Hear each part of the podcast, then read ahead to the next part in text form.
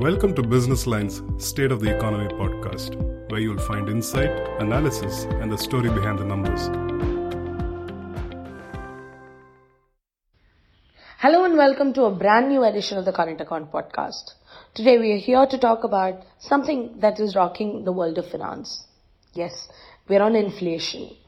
Well, I'm joined by one of the most experienced economists we have today in our country, Mister Rahul Bajoria, who is the Managing Director and Senior Regional Economist Asia Pacific at Barclays.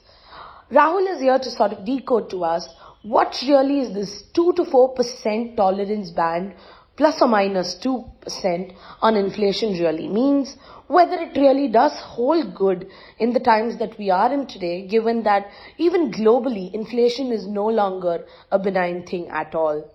Is it time for us to relook at it? Are corporates ready for a sustained phase of six point five percent repo, or should we see a rate cut anytime soon? Rahul is here to decode all of that and more for us. Thank you so much, Rahul, for taking your time out and joining us on this edition of the podcast. There's, there's been a lot of stress around inflation from the R B I in the last, I think, six policies throughout. We're seeing it somewhere touch a slightly acceptable level lately. Uh, but my larger question to you is, we've been working with this tolerance band of two to four percent inflation. We've set it as, as a target for ourselves, and we've been following it as a target for the last ten years almost, ever since M P C came into place. But things were very different back then versus today. Do you see us having any reasons to really stick to this two to four percent limit? Of course, there's a plus or minus two percent calibration to it, but does this number hold good now, or should we revisit the way we're looking at inflation? Thanks, Hamsani. Uh, so, so I think you have to really think about why we adopted this framework in first place, right? I mean, uh, between two thousand nine and two thousand thirteen, right? So during the taper tantrum period, uh, inflation in India was significantly elevated, and it proved to be significantly sticky, both mm. food inflation, core inflation, mm. and despite uh, monetary policy uh, was, you know, tightened quite significantly, it took a lot of economic damage to bring inflation down. The entire inflation targeting framework, right, the flexible inflation targeting framework was adopted with that background, where managing inflation and bringing it to more sustainable levels was kind of the uh, reason d'etre of monetary policy and the R B I. Now, one could see that, you know, post twenty fourteen, especially when oil prices globally fell, there was a lot of room that got built uh, on inflation management. At that, that particular point, the government chose not to pass on all the benefits. They reduced subsidies. And what it fundamentally did, by instead of having a subsidy-based uh, pricing approach rather than having a taxation-based pricing approach, where we were mm. fundamentally increasing oil prices over and beyond what the implied retail prices would be, it led to a change in the entire management of inflation from, you know, one where your latent inflation bias is upwards, rather to one where latent inflation bias was downwards, because the government could then reduce prices or, you know, reduce taxes in order to manage higher oil prices. Mm-hmm. Now, in that entire framework, the coordination between the fiscal side and the monetary side increased. It actually intensified, and fiscal policy became uh, almost a counter-cyclical tool for inflation management rather than being a pro-cyclical tool as it used to be pre-twenty fourteen. Now, the reason I'm giving you this background is because inflation targeting in India by and large has worked. If you look at the policy orientation and where inflation levels were when we started this policy and where they are right now, uh, both in terms of the actual outcomes and in terms of expectations, we have seen a significant anchoring of inflation, expect, you know, overall inflation environment in the country. But what is up for debate, and, you know, this has been a live academic debate, is whether it is because of the targeting framework itself, yes. Yes. or you have it because mm. of, you know, other reasons. I mm. think mm. the R B I in, in its current framework has decided that it had a very positive impact. Right now, it's hard to decipher whether there was causation or there was correlation, but certainly mm. uh, as a framework, it has worked in terms of anchoring inflation expectations.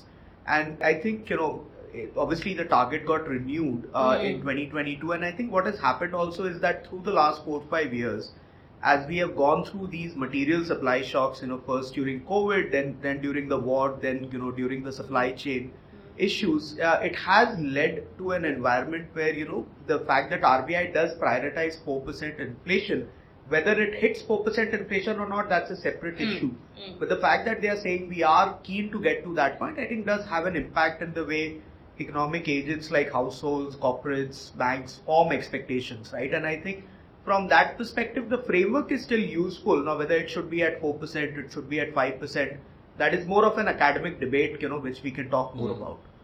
Perfect, perfect. And I'll possibly touch upon the debate as well here. At the time when four percent was brought in, we were also living in a zero cost of funds economy. India was at its lowest in terms of cost of funds. Today we're at six point five repo. The U S is at four point two five. We don't know whether the rate cycle in the U S has halted for the good or not yet. We keep getting mixed reactions. So with the base moving up, is it not fair? Is it not somewhere correct to think that, you know, the number should also move up a little, because the whole inflation basket is getting reset upwards? So it's a question of, you know, are we looking at the equilibrium neutral rates uh, in real terms or in nominal terms, yes. right? So if your nominal rates have gone up globally, then India also has seen actually higher average inflation in the last, say, three, mm. four years versus mm. what it was in the previous three, four years prior to the pandemic. So there is actually reason to expect India's neutral rates in nominal terms to also rise, simply because average inflation outcomes have been higher. Our deviation from what we were running as average has not increased that much. Like, the deviations have been smaller, but the average outcomes are still higher, right? So like the rest of the world, we too have experienced higher inflation. Yes. But what has happened simultaneously is that because you are not necessarily seeing signs of overheating, right? Whether that is manifesting itself in higher inflation or a wider current account deficit or a larger fiscal deficit or, you know, a weaker currency. None of these factors have to a broad extent played out. So then the need to run high real rates, right? Which is where, if you kind of think about the pre-inflation targeting framework, we peaked out at repo rates around nine percent on nominal terms. Right. Even then, the real rates were only about a percent, percent and a half. Right now, you know, if we take average inflation of, say, four and a half percent for next year, mm. ex-ante real rates are actually higher now than what they were in the previous regime. Mm. Now, you could argue that, okay, there is room to modulate, and that's a call that the R B I will take in the next, you know, few, few F P C meetings. But R B I itself has done a lot of academic work on this, showing that the equilibrium real rates have come down from around one point five two percentage points, say, a decade ago, when we were co- coming out of the taper mm. tantrum, mm. to about zero point nine percent uh, is what their new equilibrium uh, real rates uh, is. And and that, I think, does require, you know, signs of uh, economy kind of being close to trend. You would expect real rates to be somewhere in the vicinity of one percentage points, uh, which is where the ex-ante rates could trend if R B I does end up cutting rates a little bit as we expect it to. So I think to a large extent, this entire framework does depend on both where the average inflation is globally, Uh, but our real rates have actually compressed at the margin. So in a way, that is already getting reflected in this idea that if the world is running high inflation and our inflation has not gone up by that much, our real rates at the margin can be a bit lower. And that's precisely what has happened, at least as far as uh, the research from R B I is concerned. You spoke about possibility of cutting rates. Now, most of the large banks that we speak to expect a rate cut in July. But from the commentary that's coming from R B I, it seems that they are very clear to withdraw the accommodative stand, which means that you can't set very notional expectations like what is happening today. Do you believe that some of the larger financing institutions and even consumers of finance can continue handling at that six point five percent rate for longer? I know we have a deleveraged balance sheet today versus then, but for the next cycle of CapEx to get triggered from private people, would a rate cut become very imperative? So on the CapEx point itself, I don't think a fifty or a one hundred basis point rate cut or rate hike can really fundamentally alter the CapEx decisions, because, you know, they are decided more on a five or ten year outlook basis. Mm-hmm. So I, I would delink what is happening from CapEx cycle to, you know, like, it's not a cost of capital issue. Okay. That's, that's the first point. As far as the balance sheets and, you know, their ability to kind of handle six and a half percent rates, I think it's there because precisely mm-hmm. to what you said, that, you know, there's been deleveraging. Cost of funding has not increased that much in India relative to the rest of the world. So people have been used to paying six and a half, seven percent repo mm. for an extended period of time. Mm. And I don't think that behavioral change has, you know, been so dramatic during the pandemic when, say, repo rates were significantly lower. You have, you, I don't think it will fundamentally alter the cons- consumption profile. Now, coming to the point around why we expect rates to come down, I think it goes back to what I said about the real rate cycle itself, mm, mm, mm. that if you are at close to about, say, six point five percent repo rates, let's assume it stays there for the next one year. Given R B I's inflation profile and even our own inflation profile that we are expecting is similar to what R B I's inflation profile is, at some point in time, real rates will increase from the current about one percent to closer to about two point five percentage points, and it will stay close to two percentage points through most of this year. So even though R B I is not increasing rates, the implicit increase in real rates is going to be visible because mm. inflation would come down now, assuming uh, you know, holding rates where they are, uh, they can possibly try and uh, you know, uh, sort of modulate the real rate. So we expect three rate cuts in the second half of the year. So starting Q two, three rate cuts, I three rate cuts of twenty-five basis points each. Mm-hmm. So we would expect that by end of this calendar year, we would reach somewhere about five seventy-five on the repo. And this would imply a real rate of about zero point eight, zero point nine percentage points, which is close to the equilibrium, right? So we are not expecting there to be a deep rate cut cycle, but it is more modulation of where real rates will be if R B I does not take any action. It will be significantly tight in terms of monetary conditions. So we expect R B I to prevent excessive tightening as well in the system, and that mm. will drive the rate cutting cycle, not necessarily what's happening in U S or what's happening elsewhere. Okay, let's park the global factors aside. In India, we're going to have central election. We're going to also have some of the states go into elections. And past has taught us that elections do tend to be a little high on inflation and does tend to have some rub off on overall inflation.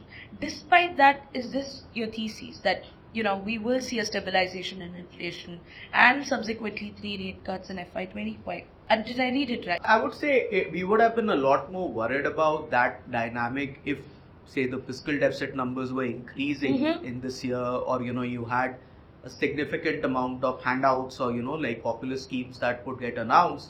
None of that has happened. Wow. Uh, if yes. anything, you know, fiscal policy has been incrementally a bit more tighter than what the baseline view was mm. for many of us, including us.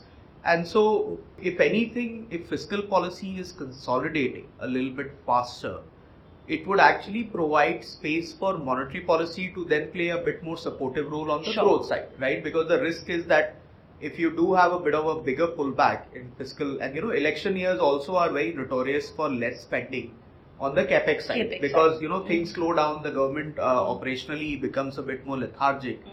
And so the risk will be that you actually see a bit more of a growth slowdown. Mm. And that also is partly triangulated in our rate view that if the government is taking that extra step in fiscal consolidation, then it's R B I's role to step in and provide a bit more mitigating support on the growth front. So uh, again, the baseline on growth as R B I upgraded their G D P forecast uh, mm. for the upcoming, upcoming fiscal year. year. They are not expecting it, but we are slightly below R B I's forecast. I mean, I'm not saying there's a false precision in saying, you know, six point five or seven, but ultimately it is still slightly lower than what the current year's growth estimates are from R B I. They are still going from seven point three to seven. Mm. If you end up with a slightly slower profile, especially on a spending side, I think that again opens up room for R B I to start modulating the extent of monetary tightening that has been achieved, right? And this monetary tightening will actually increase through the year if they do not cut rates. So, so, so that's the view we are taking, that R B I will basically have to fine tune its monetary tightening in the system by cutting rates at the margin, only to ensure that you don't have both fiscal and monetary policy depressing growth, right? That's the situation we really want to avoid. Perfect. Do you expect May fourth, twenty twenty-two kind of a surprise in that case, given that, you know, it's we're running as a well-oiled tight ship right now? Uh, no one thought that R B I is just going to bump up forty-five bips uh, two years back. So I, I don't think uh, the level of global uncertainty is the same uh, because if you look at what happened. Uh, I'm, I'm guessing you're talking about the repo rate increase, repo rate uh, increase. You know, the unscheduled repo rate increase. Will a cut also be as dramatic as no, that? No, I don't think so, in the sense that, uh, you know, there are ways in which R B I can communicate this, and, you know, the level of uncertainty on inflation, because at that point, inflation uncertainty was more to the upside. Yes. There was risks that, you know, the current account deficit would widen significantly. It's much mm. more difficult for R B I to risk manage higher inflation, or risk manage, say, losing control of the currency, or risk manage, you know, having that sentiment on inflation getting eroded, because once it gets eroded, it takes a lot of hard work to bring it back. Sure. In the current environment, I would argue that the optionality, the policy optionality of the central bank has widened very dramatically, because mm. inflation is consistently surprising on the downside. We have another inflation print that comes out today. We'll see what happens. There is great control on the currency. Reserves are getting built up. So the policy optionality set has widened, because, you know, you are able to kind of, if, if needed, if they feel that, you know, they are not ready to cut rates, but they want to ensure that they don't over tighten, they can always ease liquidity. So the, the degrees of freedom have increased for the central bank, unlike what happened in twenty twenty-two, when the extent of uncertainty was very high. You know, you were not sure what to do, uh, mm-hmm. you know, in terms of, like, if tomorrow oil suddenly spikes up to one forty, one fifty, then your inflation gets unanchored, your currency gets unanchored. Yes. That is not at all the current situation. So R B I can actually choose when to communicate. Obviously, they will, they will, they will look to communicate at the appropriate time. Right. But I think, looking at their inflation forecast, looking at their growth forecast, they clearly are getting more and more confident that the visibility of macro uh, macros in India has actually improved in the last twelve months. Hence, they can choose to time it correctly, you know, whatever time they have in their mind. Perfect. Let me just wrap it up with one thing. What a lot of economists also told me around the budget is, we have a very acute number on fiscal deficit right now, and the government seems to have maintained it well. Should we also not wait to see what happens after the election? What if they decide to defer their spending post-election? Is that something that you would also want to watch out for? So I think it depends on, you know, w- would I be worried about significant fiscal slippage in a matter of two, three months? No. no, not really. Would I worry about there being incrementally more upside to how much consolidation that can be done? I don't think, having already surprised on the positive side in terms of consolidation. Uh, did that number surprise you? I, I think it's, it didn't surprise me in terms of the intent, okay. right? What surprised okay. me, I guess, was the fact that they were not overtly uh, worried about how much, you know, so, so I think it's it's kind of an open option, right? Say mm. if tomorrow there is, for whatever reason, there's a big commodity price spike globally, I think the government will support on the fiscal side, right? They will take the hit to ensure that inflation remains manageable, because that's been the playbook in the last two years. The question is that, are they being overtly ambitious on the revenue side? No, they are not. They're not. At the same time, I think the desire to build back fiscal space, you know, and kind of give room. Mm. So one of the reasons why I think this is being done is because they are seeing signs of private investment picking up.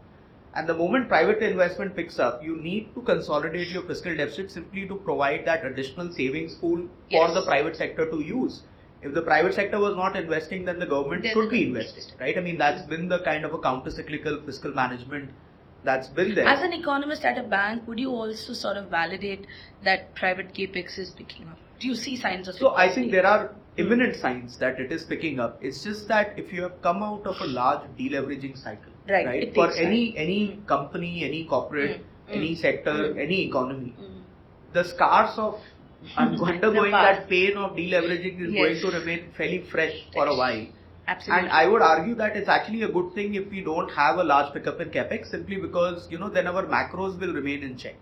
What we don't want is, you know, eight percent growth one year, four percent growth next year, then six percent growth the next year. I would rather we do six, six point five, seven percent growth on a consistent basis, mm. because it gives you reasonably good growth with macro stability. Absolutely. Right? And, and that's been the most challenging aspect of growing with macro stability. And corporates don't repeat the old mistakes. They make new mistakes. Well, I'm, I'm sure they will make new mistakes, but, you know, it's one where I would expect them not to make old mistakes. I think the question will be, Uh, you know, are we seeing imminent signs of pickup? I think there are sectors where, you know, the capacity utilization has gone up to gone a point. Up, yes. Profitability is high. So it's a, it's a very profit-led investment cycle that, you know, where people can incrementally make more money sure. by investing, they will do so, right? I mean, that's the private imperative to invest. But here, I think, uh, you know, we are not going to see a two thousand four to five like big, you know, announcements-led corporate investment cycle. Simply because, you know, in several areas we have already invested, right? right. I mean, so you don't need to invest, like if you if you take say Mumbai, we were talking about the city earlier, we have built a trans harbour link across to the other side. We are not going to start building another bridge right one. away. Right? Yes. So, so so it's that kind of a thing that if you have done the basics or you're starting to do the basics well, then the need to do something really fancy is not there immediately. It Immedi- might come in five years, but you know, that's a cycle. Uh, which is going to be extended in nature. So I am reasonably, you know, clearly seeing signs of a pickup in CapEx.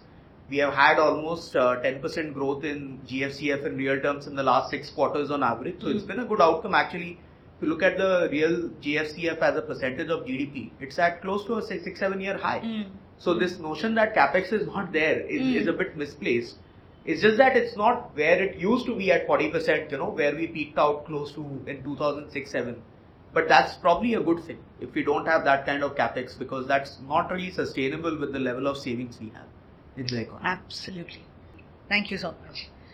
With that, we wrap this edition of the State of Economy podcast. We'll see you soon with another very interesting topic. Until then, it's your host Hamsa Nikarthik signing off. Take care.